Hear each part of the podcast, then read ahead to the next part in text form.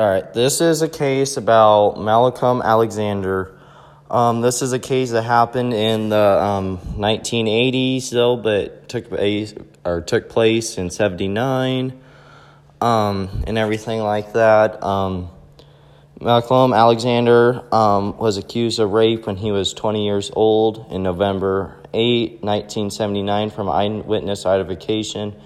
The eyewitness and the identification was like a basically like a um, it was like seen as another person. Like they thought it was him, but it was a totally it was they thought it happened, but it wasn't really happened, and stuff. And then they said Malcolm was sentenced to life in prison. He maintained his innocence of raping the owner of a new antique store on Whitney Avenue in Gretna, Louisiana.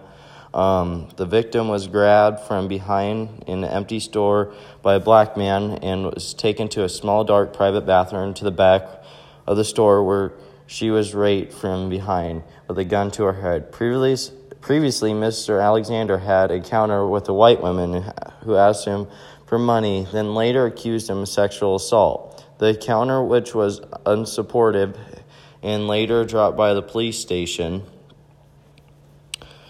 caused Mr. Malcolm to have his photo on file. Alexander's photo um, was put in a photo array that was shown to the victim over four months after she was attacked at gunpoint by a complete stranger. Research shows that multiple identifications um,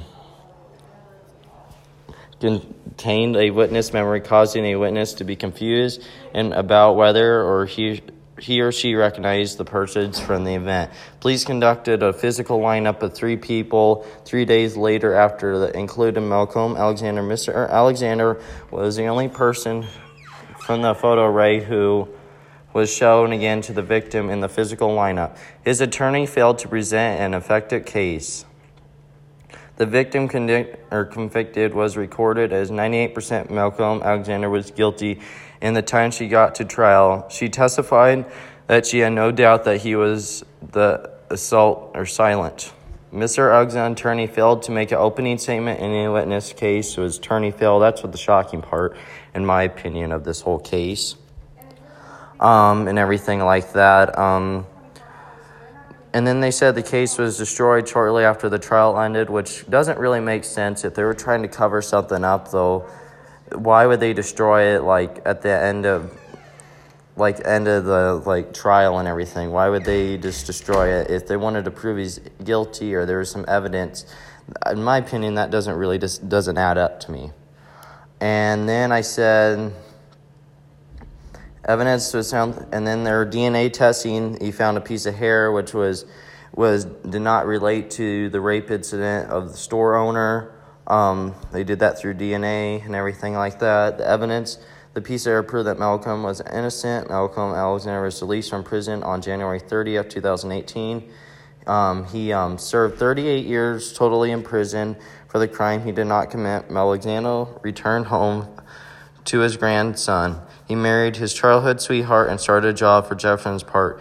So basically, it was an innocent case that started, and then it and and it ended good as another job and everything. Um, there's a few more details I want to go over and talk through on here.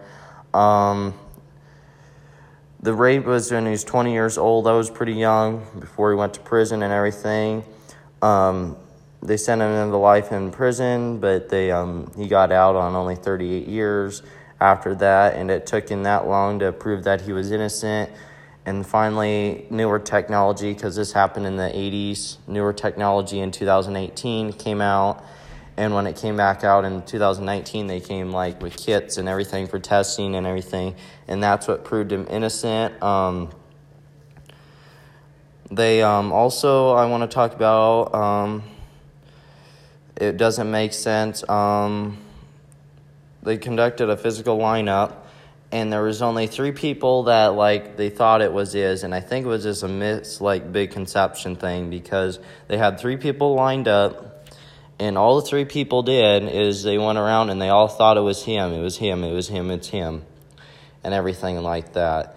They um i think it was just approved that it, i don't know if it actually did happen or anything like that they just somebody tried to get in, in trouble or something like that, but um, but the all three witnesses proved it was him. I guess somebody was trying to get him in some dirt on him or something else, but they finally there's not much more about this case. I've been researching this case for a very long time, and um, it's very hard to find any information about the full story. This is mainly what the case is looking right now on Malcolm Alexander, but um, there's a lot um, a lot of information, not a lot, um, about this story and everything, which is sad.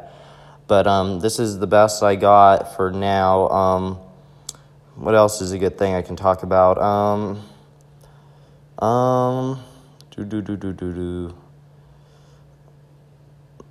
do. Um, okay, so the attorney case, um, he um, failed to present an affected case, so I guess it was his best friend or whatever, and that and they were trying to talk it in the case that he was innocent and everything, and they somehow didn't go through, and it still proved that he was um, pretty much guilty for the case. And then, what else do I need to talk about? Um, he um, returned home to his grandson and everything like that, pretty much after 38 years and everything. And then he started his childhood over and everything, and um, and everything like that. They um, also, I want to talk about is photo and everything. The lady was all against the person or Malcolm Alexander because she dropped by the police station and dropped off a photo of the file and everything like that. And um, as the photo of the file and everything like that, she um, wanted to get like stuff on him, pretty much, in my opinion, to try to get him in guilty in jail. I don't know if he was mad at him or anything, but there's not really much any information about this case and everything. But um, thanks for listening, and that's it.